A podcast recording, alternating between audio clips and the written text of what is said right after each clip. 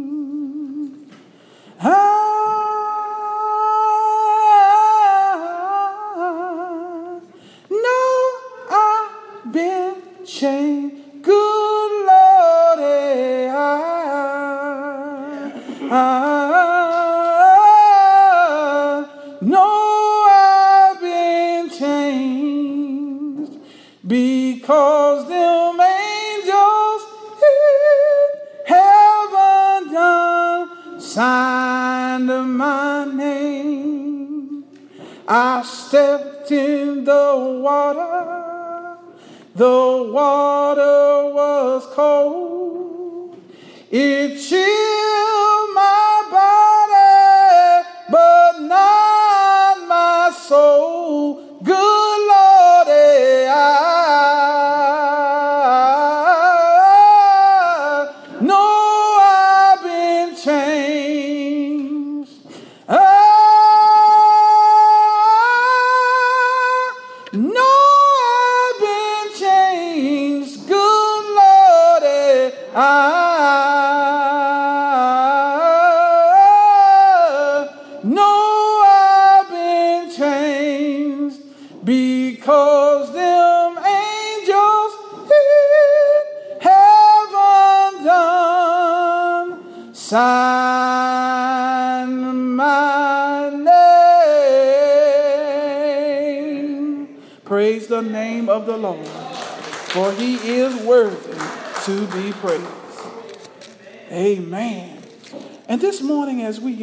for the Word of God, I would like to turn our attention to the Gospel according to Matthew chapter 6.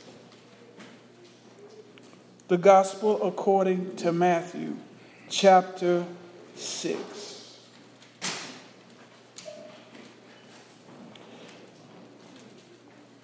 And let us uh, shine the spotlight on verse 24. On verse 24. The Gospel according to Matthew, chapter 6.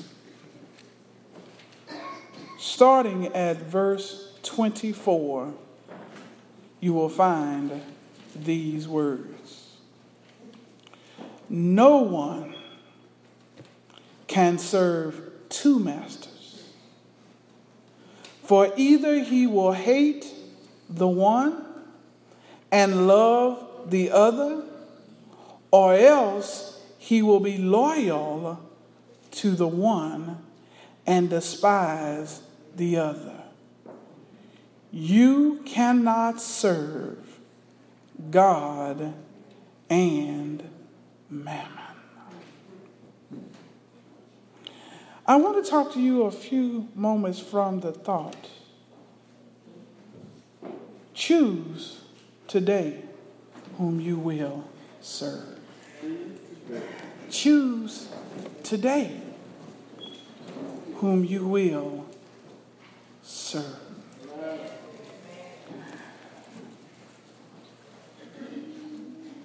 Once again, we are reminded that the gospel according to Matthew is one of three gospels that are comprised or that comprises the synoptic gospels. The synoptic gospels are Matthew, Mark, and Luke. Each one of those writers wrote about similar stories, but from different perspectives. Matthew, who was once a tax collector, who was despised among all men, for the unscrupulous job that he did. His job was to go out and get Caesar's taxes. But his job was designed in such a way that the way he made his money is by overcharging the people. So the more unscrupulous the tax collector, the more added margin he put above Caesar's tribute so that they could make more money, putting burdens on the people that they couldn't bear. Amen. And so here we see a man who has been redeemed from one of the lowest places you could ever be, but God has exalted him to be an apostle, to be a writer of one of the most dear to us as believers through the annals of time, the gospel according to Matthew. Remember that the gospel according to Matthew is written to portray Jesus as king.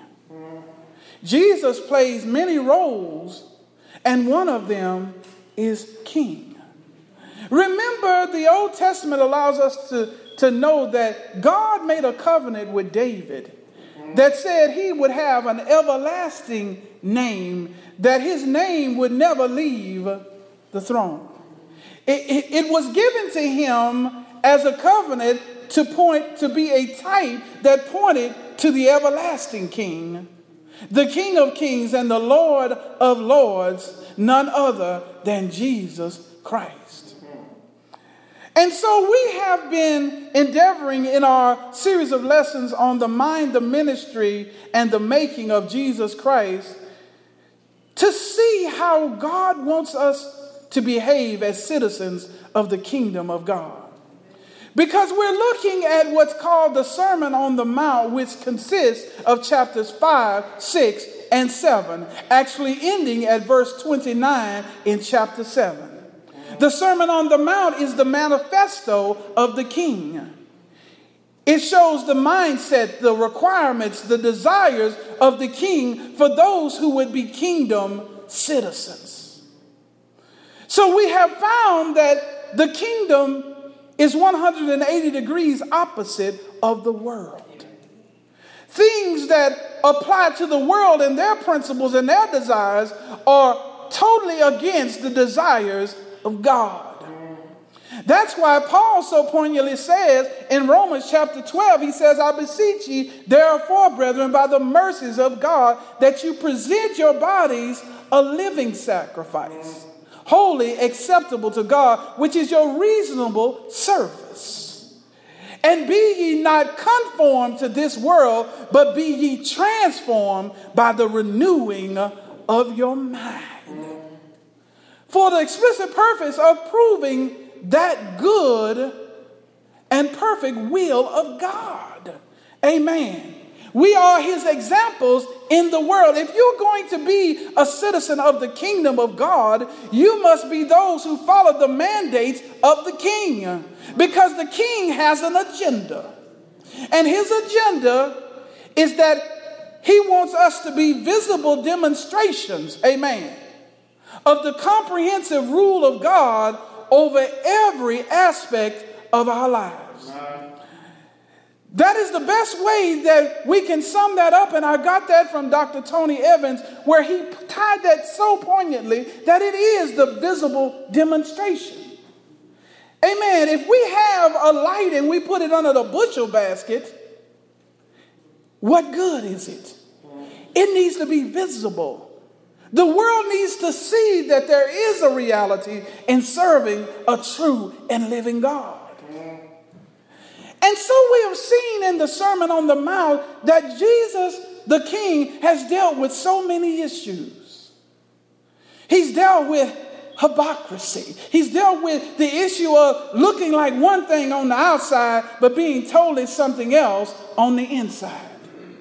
In one place, Jesus looked at the leaders of his day. He looked at those Pharisees and Sadducees and scribes, and he said, You whitewashed sepulchres full of excess and distortion. you clean up the outside, but you leave the inside dirty and filthy. Amen. And in this life, amen, there are some trying to do an outside cleaning. They're trying to dress better. They're trying to talk better, but they really need an inside cleaning. Amen. They're trying to do this on their own. They've got religion, but they have no relationship with God. So God condemns this kind of living in his manifesto. He says, if you're going to give, don't give so that men are, are impressed, but give because you're giving to God. If you're going to pray, don't pray because men are impressed, but pray because you want to get closer to God. Don't fast so that men see your fasting and are oppressed, but be fasting. Be a faster because you want to get closer to God. And so his text has gone on to, to deal with issues of internal problems. Jesus says to us, it's not that which uh, goes in a man that defiles him, but what comes out. Because what comes out of the mouth really shows what the heart is. It shows where our heart is, is based on what comes out of us. It is the demonstration of who we really are on the inside. But Jesus has given us prescription for how to get out of this muck in my situation. But today, in the midst of this text, we have been inching closer to a big issue in God's church. In verse 20, no, actually in verse 19, he said, Do not lay up for yourselves treasures on earth, where moth and rust destroy, and where thieves break in and steal. But lay up for yourselves treasures in heaven, where neither moth nor rust destroys, and where thieves do not break in and steal. And the most important part of that verse or set of verses is verse 21 that says, For where your treasure is, there your heart will be also. Amen, Reverend. That, that, that text sometimes we, we use that text and we say, well, wherever my heart is, that's where I'm going to put my treasures. No. What that text is saying is wherever you put your treasures, there will your heart be. So, what you invest in, that's where your heart's going to. And so, if you are investing in this world, that's where your heart's going to be. Your heart's going to be tied up in the things of the world until the, instead of the things of God. And that's a problem, amen, for the Lord because He don't want our hearts caught up in the things of the world, but in the things of God. And, and so now, as we enter into verse 24, we realize that there is an 800 pound gorilla, a big white elephant sitting in the middle of the room. When we look at verse 24, it says, No one. And there's no one on the other side of no one. No one can serve two masters. Amen, Sister Franklin. No, nobody can serve two masters. One of them is your master, and one of them is not. He goes on to say, For either he will hate the one and love the other. Wow. Jesus, so many times, shows us that things are black and white. Things are one thing or the other. There's no gray area, amen. There's no straddling the fence. In Revelation, our Lord and Savior Jesus Christ said, He said, I would rather you be hot or cold. Because if you are lukewarm, He will spew you out of His mouth. You can't be in a gray area with God. You can't dilly dally and have one foot in the world and one foot in the kingdom. No, God is not interested in that. That's lukewarm, and He will spew you out of His mouth. In other words, what He's saying is, is that if you're trying to play that game, if you're trying to straddle the fence, then you might as well be an unbeliever because He's going to spew you out of His mouth. He's interested in you coming on in, amen. Coming on over into Him, amen. Be hot or be cold, but be real. See, that's what the problem is, is when you're a straddler, that's hypocrisy. You, you're really not being real. You're trying to show folk on one side that you really love God, but on the other side, your actions are showing that you really are a lover of the world. And God really does not like hypocrisy. God in another place said, Woe to you hypocrites. Amen. Because God is totally against hypocrisy. That bothers him more than anything else. It's for folk to act like they're one thing, but they're actually another. Because a lot of times when they're acting like that, they're acting like that for selfish gain. Amen. God's not in that. And God sees it, and He sees that people are being taken advantage of through this hypocrisy. That's what the Pharisees, Sadducees, and scribes did. They took advantage of the people. Amen. They set up laws and things for the people to do that they didn't do themselves. Amen. They came through the front door and took it out the back. Amen. So in verse 24, we see a real problem that is a problem even for the contemporary church. It is that white elephant. It is that 800 pound gorilla that's sitting in the middle of the room. We're walking around it and we're feeding it peanuts. Amen. Amen. And we're playing like it doesn't exist. We're trying to give a form of godliness, amen, but lacking the power thereof. There's a zeal, but it's not according to knowledge. It's not going all the way, Sister Franklin. It's, it's coming only so far as we are comfortable in stopping right there. No one can serve two masters. He goes on in this text to let us see that you must be loyal to one and despise the other. Well. So, in these two masters, in these two masters, you're either for one or the other. And whoever you're for, you're loyal to them. No matter how you try to dress it up, you're still loyal to them. And what happens is when you become loyal to one, you despise the other. You have contempt for the other.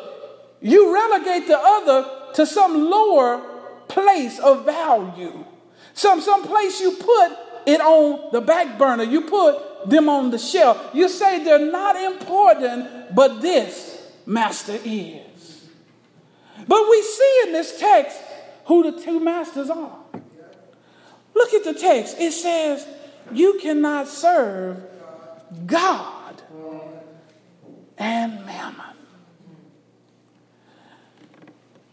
There is a big, big issue with serving God, or rather serving mammon. Mammon can be translated money. But the people of this day would understand that mammon had a greater dimension than just money. It, it, had a greater dimension in their day than just silver and gold, just cattle and other livestock, houses and land. It had a greater dimension because there was a master involved. Some of the early theologians contend that Mammon really referred to a Syrian god, a deity of wealth. Amen. A deity at which they would bow to this deity. Amen. And they would submit themselves to this deity so that the deity would supply their needs through his great wealth. There are some theologians that contend that, that, that this Syrian God did not exist, but they also believe, even if that was not the case, there is a mentality, there is a desire of the heart to serve the power that money seems, watch me now, seems to have. I don't know about you, but uh, we have to be careful in the way that we think about money.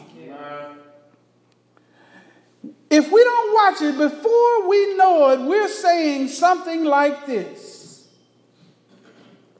I need God to see me through my situation or somebody to give me some money. Now, that's a problem. It's a subtle problem when it goes through your mind, but it's a big problem when it comes to God. Because what you're saying is that if God doesn't do it, then there's another God that can do it for me, and that God is money. We do the same thing when we say, Well, I, I know that, that I should tithe, but I can't afford to tithe. What you're saying to God is that my well being is in my money and not in you. You're saying to God, you know, God, I, I know you say who you are, and I know I know what your requirements are, but I need this money more than I need you. Amen. I need what this money can do for me versus what you can do for me.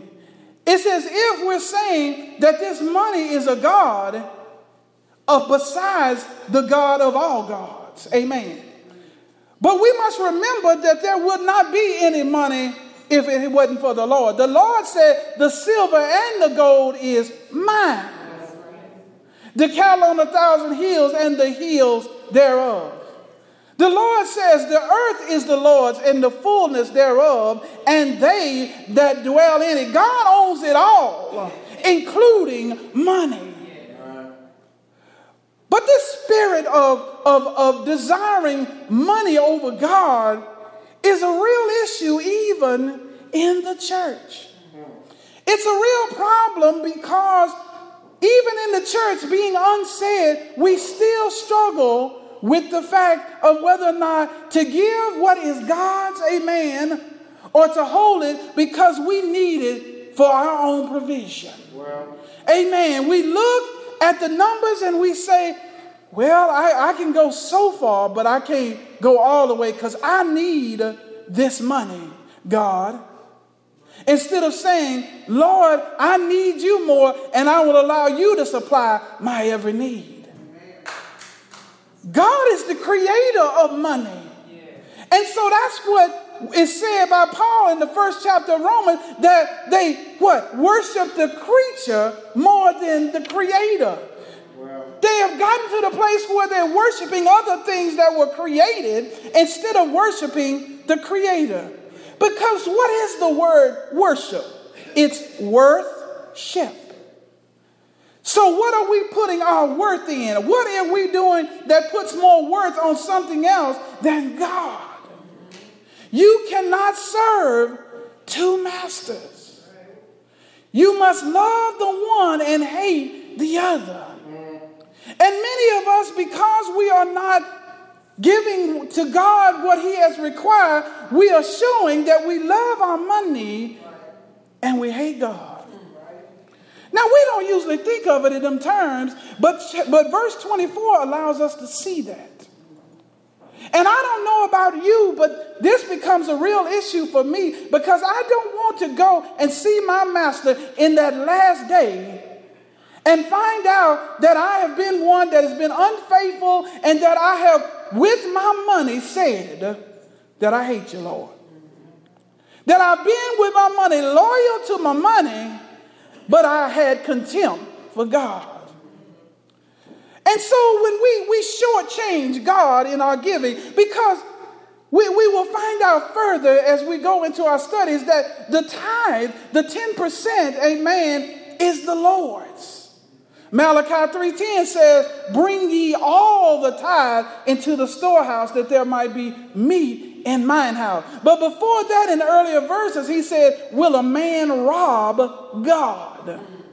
Which lets us know when we don't give our tenth to the Lord, amen, we are robbing him because it is his. He says, bring it. The tenth is his.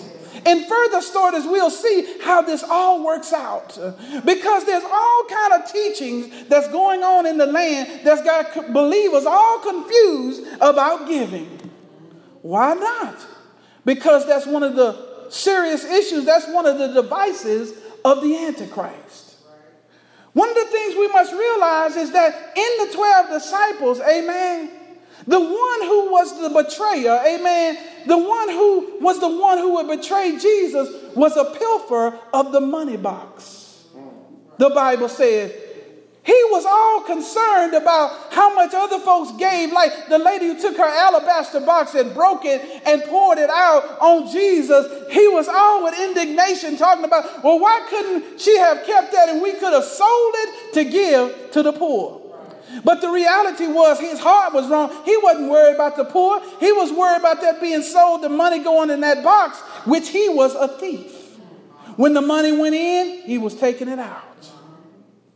And so we find ourselves as pilferers of the money box when we shortchange God. Amen. It is a big white elephant in the middle of the room. But there's something else that has been poignantly made about how those who give to the Lord as God has commanded and those who don't, how they live. Those who don't give to the Lord as they should, they're always saying, I just can't make ends meet. You say, How are you doing? I'm, I'm doing okay, but I'm struggling. Amen. But those who give and give as God has prescribed, you ask them how they're doing, and they're like, I'm blessed. I, I, I am blessed over and abundant. God is doing so much in my life. Amen. Because God blesses those who follow his command. And money is right at the middle of obedience to God. The question we want to ask ourselves when we give is we want to ask, okay, God, if I give to you what is yours, the Bible says that he'll rebuke the devourer. Amen. So he will bless the remainder. Amen. We want to give a 10 so he blessed the 90%. Amen. Amen. But when you rob from God, all of it's cursed. So that's why folks, when they make their money, they work a lot of long hours and they seem like they just still can't make things work. They're working overtime and then they're paying their bills and they're saying, Where is my money going? But the believer who, who, who follows out God's command, he said that he would open up the windows of heaven and pour you out a blessing that you would not have room enough to receive it. Those who follows God's mandate with the tithe and with their offerings, amen, they see the bountiful blessings of God. Sometimes they look at their bank accounts and they saw the numbers and they figure that they should have been shorter, but out of some kind of way, miraculously, they go long. Amen. Because God is a rewarder of those who diligently seek Him. So today, saints of God, when we're dealing with this issue of servanthood, we must realize that stopping short of giving what is God's, amen, is robbing him and is serving the master of money. It's serving mammon and not God. And God is not pleased. He's not going to bless you in your mess. He's not going to bless you when you're robbing him. So you'll, you'll have a problem that you'll never th- make things meet because God is disciplining you to get you to realize that God has a prescription for the blessings of your life. And it starts first by understanding that you can't serve two masters. And when you look in the Bible, it's hard to find anywhere else, amen, where God deals with serving two masters. But here he pointedly says, You cannot serve God and mammon. You can't look to money to be what only God can be in your life. We can look to money to say, Well, money is what's going to cause me to survive. Money is going to keep me from having to worry about tomorrow. But money cannot do for you what God can do for you. When you have a pocket full of money and money in your bank account, God can uh, strict you with some kind of health condition, amen, and all the money you can can do nothing for you. Amen. God can, can decide that He ain't going to wake you up this morning. God can decide that He's not going to put you in your right mind. Somebody can ask Nebuchadnezzar how, when he thought he was the king of the hill, how God struck his mind and he was out for seven years crawling around like a beast in the field, eating grass, and his, his fingernails and everything was growing long. He looked like a monster because he thought he was everything in himself. And God says, No, let me show you who keeps you in your right mind. Let me show you who keeps your life let me show you who provides for your every need. It's me. And so, believers, we, we must really work on ourselves in this area. Amen.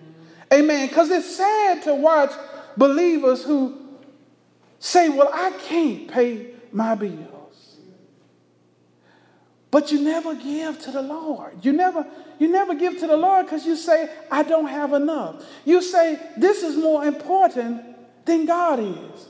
But we're going to find in later verses that God said, Seek ye first the kingdom of God and his righteousness, and all these things will be added unto you. By implication, God says, It's not your money, it's me. It's me. Stop robbing God and start giving to what God that is His. And then the Bible says to become a cheerful giver, to be able to go above and beyond. God's got a special blessing for even that. Amen. But it all starts with deciding which master we're going to serve. Amen. This morning, this text and all that it's dealing with is a heavy text. Amen. Amen. But it's important to the body of Christ. If we're going to function as we should and we're going to live the blessed life that God has called for us to live, we got to live according to his dictates. We can't make money the master. We got to allow God to be the master. Amen. Any other thing is nothing less than a curse. Amen. So today, saints of God, we, we've got that opportunity. And guess what? God has given us everything that we need. See, sometimes we got to live by faith, y'all. Sometimes we can't see our way through. Sometimes we can't figure it out. Because God wants to what? Work it out. God will put up blinders where you can't see. Amen. So that you must trust in Him and see that He can work out what you can't figure out. So we must realize that it's only a test. This is a test of our faith, whether or not we have faith truly in God or in money. Because faith is the substance of things hoped for and the evidence of things not seen. Amen. Abraham was rich, but he believed God. He was not resting on his money, but he was resting on the promises of God. That God would never leave him nor forsake him that God would be his sustenance, his provider, Jehovah Jireh. Amen. That God would be his healer, Jehovah Rapha. Amen. That God would be his peace, Jehovah Shalom. Amen. That he would be all that he needs. Amen. And that money would be just something that you, God uses, but would not be a God in himself. And so, saints of God, as we come to a close here, amen. Let us have an introspective in our own lives today. Today is the day to determine whom we're going to serve. Today is the day to realize that when we think it is our money, it has never been our money and it's always been God. It's not easy, but we got to press forth in faith to believe that God will do what he says he would do. God is not a liar. God, let every man be a liar and let God be true. So we're going to have situations in our lives, everybody, that looks like we just can't do it. We got too much on our shoulders to give God what's His because we need to survive. But there is nothing we can do without the Lord. God is looking for us to say, you know what, Lord, I don't see how this is going to work. But Lord, I'm going to give you what's yours anyhow. And Lord, I'm going to let you work it out. I'm still looking toward the hills which cometh my help, knowing all my help comes from you, O God. Let us pray. Eternal God, our Father, Lord, we ask in the name of Jesus, O God, Lord, to touch our hearts with this issue of mammon. Lord, help us to get past the roadblocks in our lives that prevent us from giving to you what is yours and going above and beyond in our offerings, oh God. Lord, we want to live the blessed life. Lord, we don't want to be saying we can't make ends meet. We don't want to continue to say, I just can't make it work. We want to be able to cry out and say, I'm blessed above all blessings. God has truly opened up the door, the windows of heaven, and poured me out a blessing that there's not room enough to receive. Lord, and there's things, Lord, that you would have us to do in your kingdom that if we get on board with what you are calling us out to be, Lord, we'll see great things above and beyond which we have ever seen before. But Lord, that we will be blessed in our spirits and our mind and have peace in areas that we have not had peace before. Lord, we love you and we lift you up, Master. Lord, help us to be all we need to be in our giving to show forth the truth of the very fact that we put it all in your hands. These things we ask in the blessed name of Jesus. Amen. Amen. amen. At this time, amen, the doors of the church are open. Amen. If there happens to be someone here today that needs to get to know our Lord and Savior, Jesus Christ, you can get to know him today. You can come just as you are. Amen. And the Lord wants to make a change in your life. He wants to live with you. He says, if, if when He knocks on the door of your heart, will you open the door and let Him in? Amen. If you will confess to the Lord that I am a sinner and I'm in need of a Savior, God will forgive you of your sins and He will resurrect your soul he will take you out of transgression. He will take you out of sin and put you into his marvelous light. You can get to know him today. And it won't cost you nothing because Jesus has already paid it all.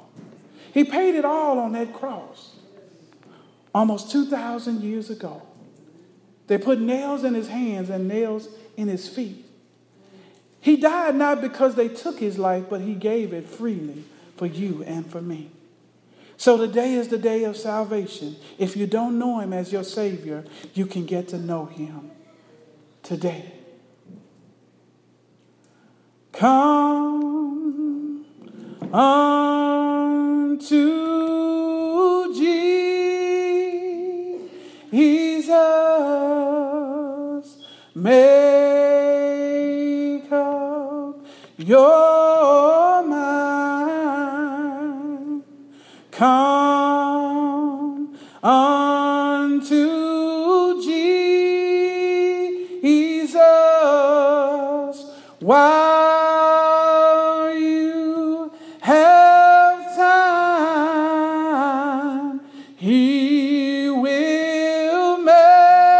your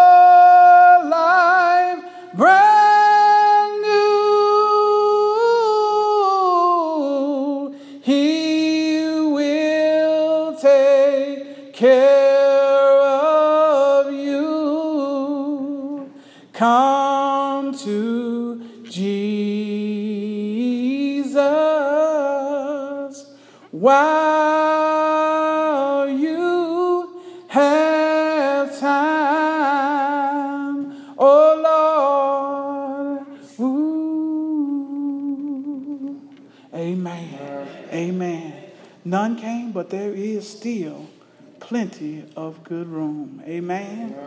Amen.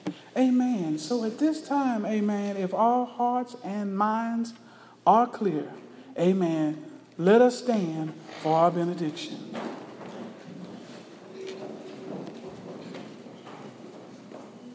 Where he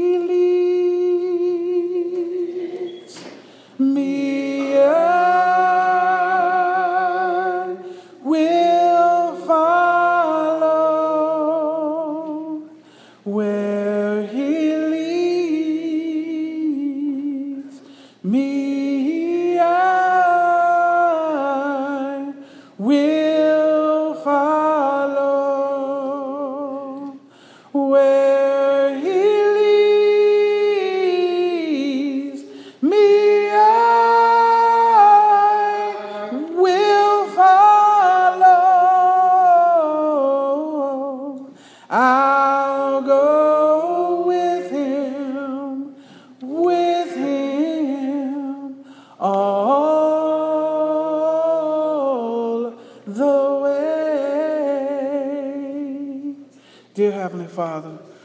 we bless your name, Master, for all that we have seen and heard today. Lord, in the name of Jesus, Lord, work with our hearts, Lord. Lord, help us not to serve any other master except you. Lord, let our business get fixed right, oh God. Lord, there's so many competing ideas and competing doctrines out here, oh God. But your word makes it clear, Master, what you are requiring of us. Lord, continue to teach us in your word the magnificent, manifold blessings of serving a true God. Lord, we want to be just Christians that are pure in heart and that serve you with all of our might. That we be lights unto this dark and dismal world, O God. And Lord, as we prepare our hearts now to give, O God, Lord, we ask once again in the name of Jesus, Lord, that you use these offerings, Lord, the way you would have them to be used for the edification of your kingdom from the outreach into the world. Lord, we don't want to be guilty of hoarders of what you have given us to give out, oh God. Lord, we want to be about your business. That, Lord, at the end, if we don't have any of the mammon of this world left, that we know that it's been given out as the way that you have required us to do. Because we're just stewards over it, eh, amen. So, Master, in the name of Jesus, bless us, oh God. And Lord, as we go from this place to our prospective homes and other destinations, Lord, continue to put your holy, holy, holy, holy heads around us and keep us from all hurt, harm, and danger. These things we ask in the blessed name of Jesus. And the whole church saying, Amen.